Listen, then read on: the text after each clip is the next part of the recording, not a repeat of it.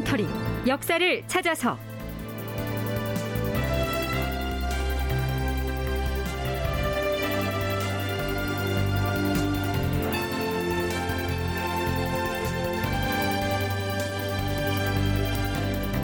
제 1084편. 허규는 왜? 극본 이상락. 연출 조정현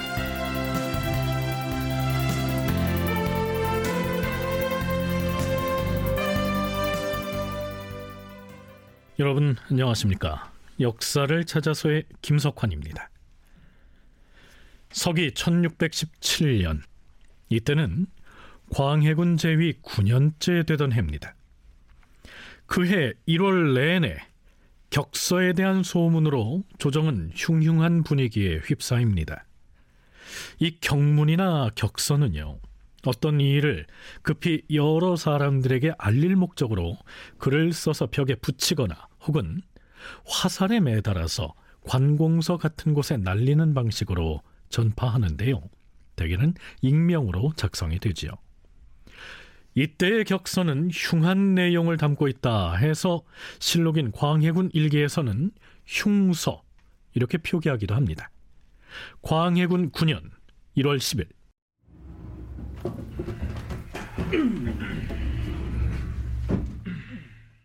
사헌부와 사관원이 합사해서 편전으로 들어갑니다. 전하, 지금 조정 안팎에서는 괴문서로 나돌아다니는 정체모를 시편으로 인하여 온갖 소문이 낭자하옵니다. 그렇사옵니다. 문제의 시를 전 이조정랑 박홍도가 지었다는 증언이 있사오니 그 불운한 시가 더 이상 돌아다니지 않도록 우선 박홍도를 잡아다 그 죄를 논하게 하시옵소서. 그 시의 제목이 무엇라 하였는가? 회 경운궁, 즉 경운궁을 그리워한다는 제목이옵니다. 전하, 그 시를 지은 박홍도를 잠시라도 내버려둘 수가 없게 되었사오니 그의 죄를 속히 다스리도록 윤호를 내리시옵소서. 음, 우선 문서에 적힌 회경운궁이라는 시를 과인이 검토해보고 조처할 터이니 괴문서에 적힌 시를 올리도록 하라. 문제의 그 시는 일부가 훼손돼서 전편이 온전하게 실록에 실려 있지는 않습니다.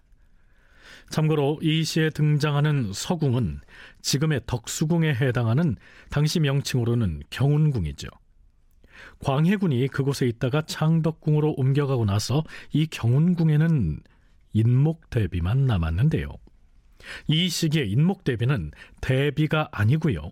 서궁이라고 불리면서 그곳에 감금 유폐돼 있었습니다. 그리고요, 목릉은 선조의 무덤을 말합니다. 자, 시의 내용 되게 이렇습니다.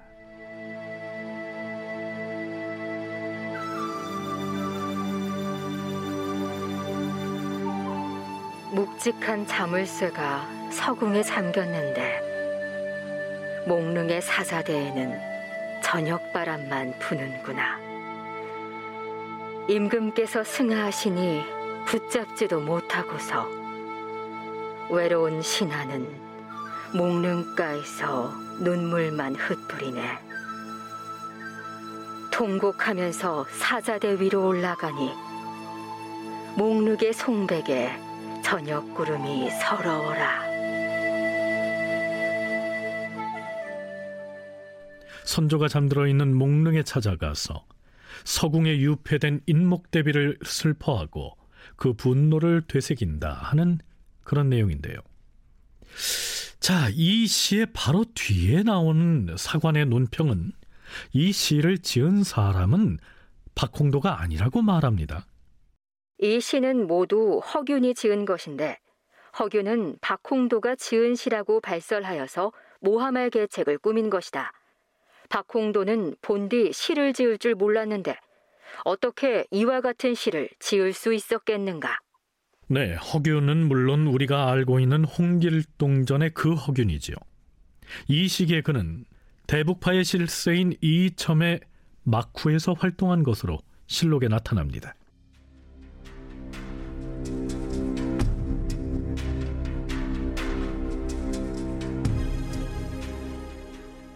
이렇게 되자 그 시에 지은이로 지목된 박홍도가 펄쩍 뛰면서 억울함을 호소하죠.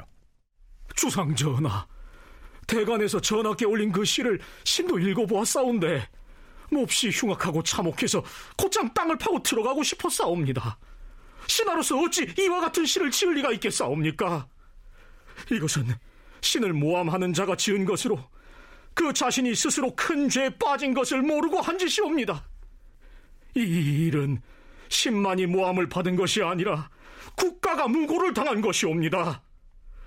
삼가 바라건대 전하께서는 신을 옥에 가두고서 그 발언을 한 대간 및 이성윤과 함께 일시에 대지를 하게 해서 한편으로는 국가의 무고를 씻어내고 또 한편으로는 미천한 신의 망극한 원통함을 풀게 하시옵소서.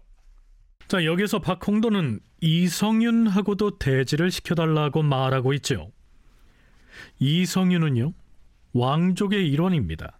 그는 윤선도가 이 이첨을 극렬하게 비판하는 상소를 올렸을 때 다른 18명의 왕실 친족과 함께 집단으로 상소를 올려서 윤선도의 말이 모두 옳다. 이 이첨은 석고대제를 해야 한다. 이렇게 주장했다가 결국 유배형에 처해진 인물이죠. 그 정체 모를 시에 이성윤이 등장한 것은 허균이 광해군에게 그 시에 대해서 해명하면서 그 이름을 거론했기 때문입니다. 허균은 이렇게 변명하죠. 전하, 신이 며칠 전에 집에서 정삼품 부정을 지낸 홍영기와 함께 앉아서 대화를 하고 있었는데 신의 삼촌 조카 딸의 남편인 박홍도의 여종이 방으로 들어왔사옵니다. 대감, 누군가 마당에다 이런 봉서를 던져 놓았습니다. 누가 갖다 놓았는지는 못 보았는데 이상해서 가지고 왔습니다. 어, 그래. 어디 이리 주고 나가 보거라. 예, 대감.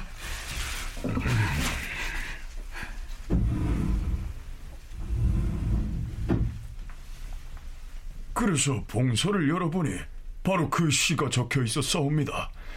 그런데 그 문서의 맨 끝에는 이것은 이성윤이 지은 것이지 결코 박홍도가 지은 것이 아니니 대감께서 이것을 쌍문동에 가져다 주고 해명을 해주길 바랍니다.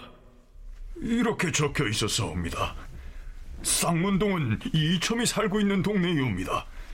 그래서 신은 박홍도가 억울함을 풀려고 신에게 보낸 것이라 여겼사옵니다. 그래서 신이 이것을 이첨에게 보냈는데 이첨 역시 그 신은 박홍도가 지은 게 아니라 이성윤이 지은 것이 틀림없을 것이라고 말했사옵니다. 자, 허균의 해명이 좀 어설프지 않습니까? 인목 대비의 처지를 동정하고 광해군을 원망하는 정체모를 시 한 편이 발견됐는데 사람들은 그 시를 박홍도가 지었다고 했으나 박홍도는 시를 지을 줄 모르니 틀림없이 이성윤이 지었을 것이다. 이런 얘기입니다. 그 이성윤은 윤선도가 상소를 올렸을 때 종실의 다른 왕족들과 함께 이 이첨을 비판했던 인물이죠. 자, 광해군은 속으로 이렇게 생각했겠죠. 음, 이 흉악한 신은 이첨을 구하기 위해서 허균 니놈이 꾸민 짓이로구나. 사관의 논평에도 그런 내용이 나옵니다. 그 흉시를 지은 사람으로 근거 없이 왕족인 이성윤을 지목한 것은 신하로서 함부로 입에 올려서는 안 되는 일이었다. 왕은 그것이 허균이 스스로 꾸민 일임을 알고 박홍도의 일은 더 이상 거론하지 말고 정지하라고 명하였다. 이런 일이 있었습니다.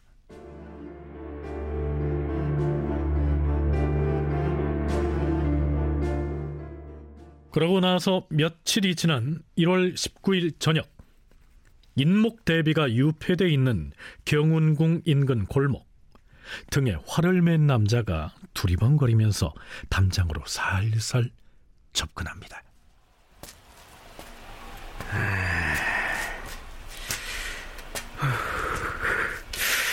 아유, 추워. 가만히 있자. 경운궁을 수직하는 다른 군졸들은 모두 정문을 지키고 있을 터이니 이쪽은 눈에 띌 염려가 없겠지. 좋아, 일단 담장으로 올라가자.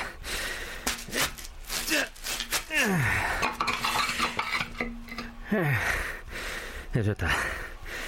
이제 화살만 쏘아 날리면 되겠구나. 이 종이 쪽지가 매달린 이 화살을 담장 안으로 쏘면 된다 이거지?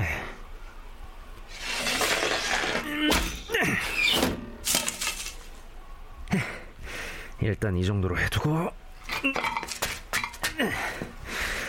내일 아침에 저 화살을 주워다 분병조에 갖다 바치면 된단 말이지?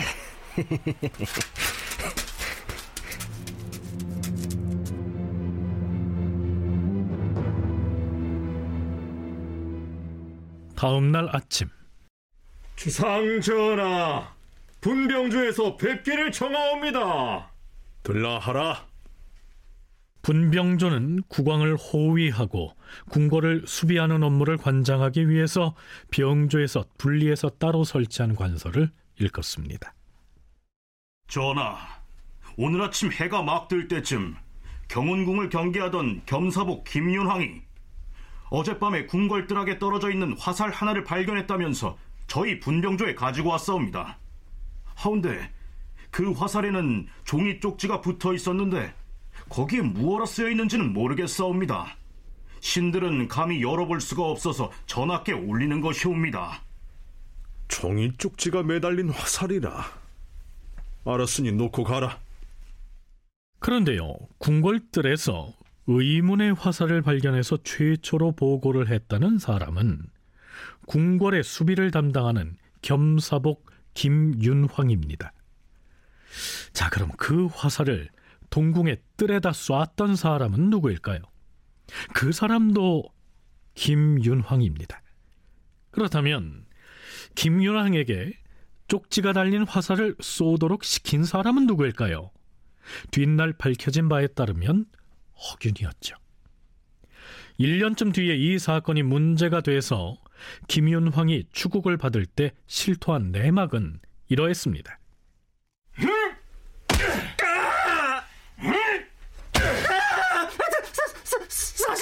고하겠습니다.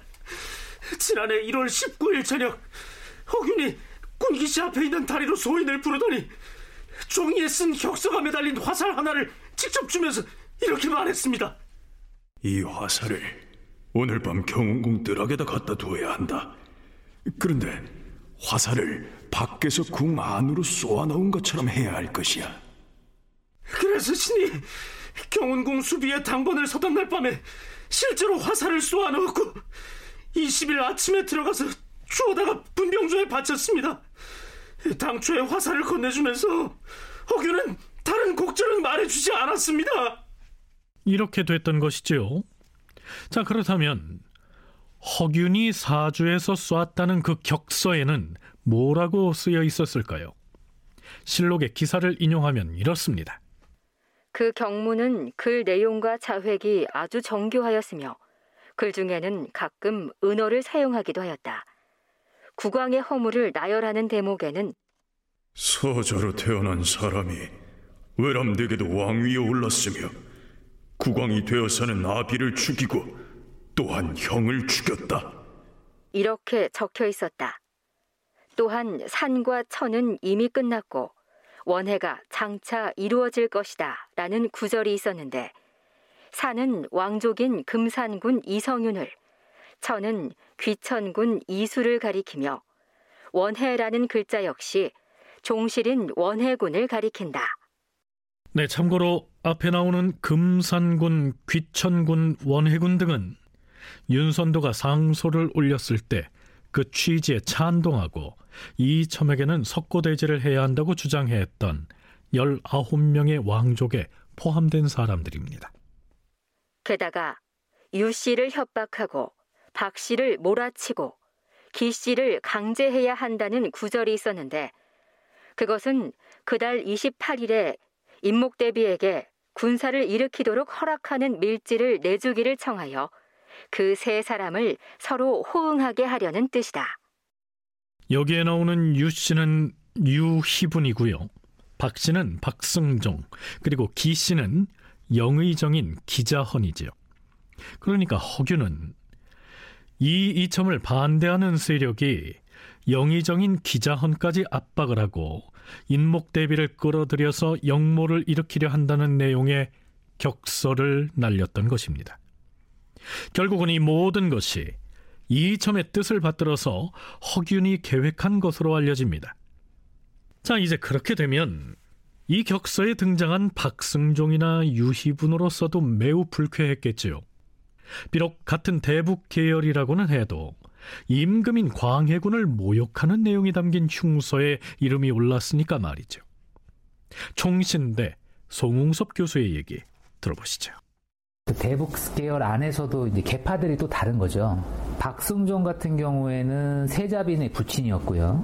유희부는 광해군의 처남이었습니다. 그러니까 광해군의 입장에서 가장 주요한 의지처이기도 하고 핵심적인 측근, 뭐 척족이라고 이제 볼 수 있고요.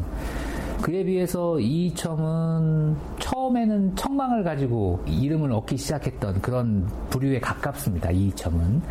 그리고 광해군이 즉위한 이후에는 주로 굳은 일들을 그 손에 피를 많이 묻혀서 광해군의 이제 신뢰를 얻는 뭐 이런 위치에 있었던 건데 이게 이제 폐모 문제가 불거지는 과정에서 이 사람들의 입장들이 조금씩 달랐던 것을 볼 수 있습니다. 그래서 폐모의 진행을 이점이 가장 적극적으로 앞장서서 이제 아, 이 일들을 주도해 나가고 있었다라고 한다면 박승종과 유이부는 여기에 대해서 조금 되게 박승종 같은 경우는 좀 이제 비판적인 입장이기도 있었고 네, 광해군의 입장에서 보면 박승종, 이참, 유희분 그 세 사람이 모두 인척 관계이기도 했습니다.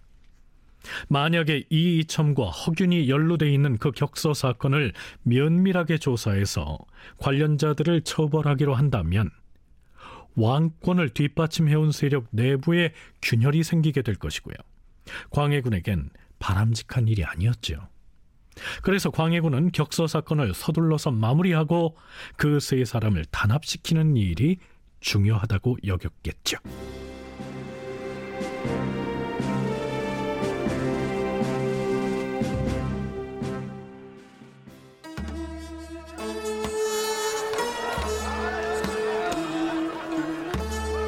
3월 9일 장원서에서 한바탕 잔치가 벌어집니다. 장원서는 대궐 안에 있는 정원의 꽃과 과일나무 따위를 관리하는 일을 맡아보던 관청을 말합니다. 자, 이 자리에는 이천, 박승종, 유희분 등이 참여했는데요. 그들은 향을 피우고 서로 시를 지어서 단합을 맹세합니다. 기쁜 소식이 있습니다. 주상 전하께서 오늘 우리들의 모임을 격려하기 위하여 특별히 어지를 하사지었습니다. 전주대 오학령 교수는 이 세 사람이 삼창이라고 불렸다고 하네요. 이첨이 광창부원군이고 박승종이 밀창부원군이고 유이분이 그 문창부원군이에요. 그게 창자가 삼창이라고 삼창이라고 광해군을 시대를 말아먹었던 삼창이라고 부르는데 셋이서 동시에 광해군하고 인척입니다. 이첨은 박승종하고 사돈간이에요. 박승종은 세자빈의 조부의 조부. 그 다음에 유이부는 광해군의 처남입니다. 그러니까 셋 다 광해군의 그 인척 관계예요. 그러니까 이제 일종의 단합대회를 하는 거죠. 향 피우고 맹세하면서 이제 맹세한다는 건 또 각별한 의미가 있지 않습니까? 그러니 광해군이 순례를 주는 건 당연한 거죠. 사돈들 단합대, 인척 단합대회를 열어서 다큐멘터리 역사를 찾아서 다음 시간에 계속하겠습니다.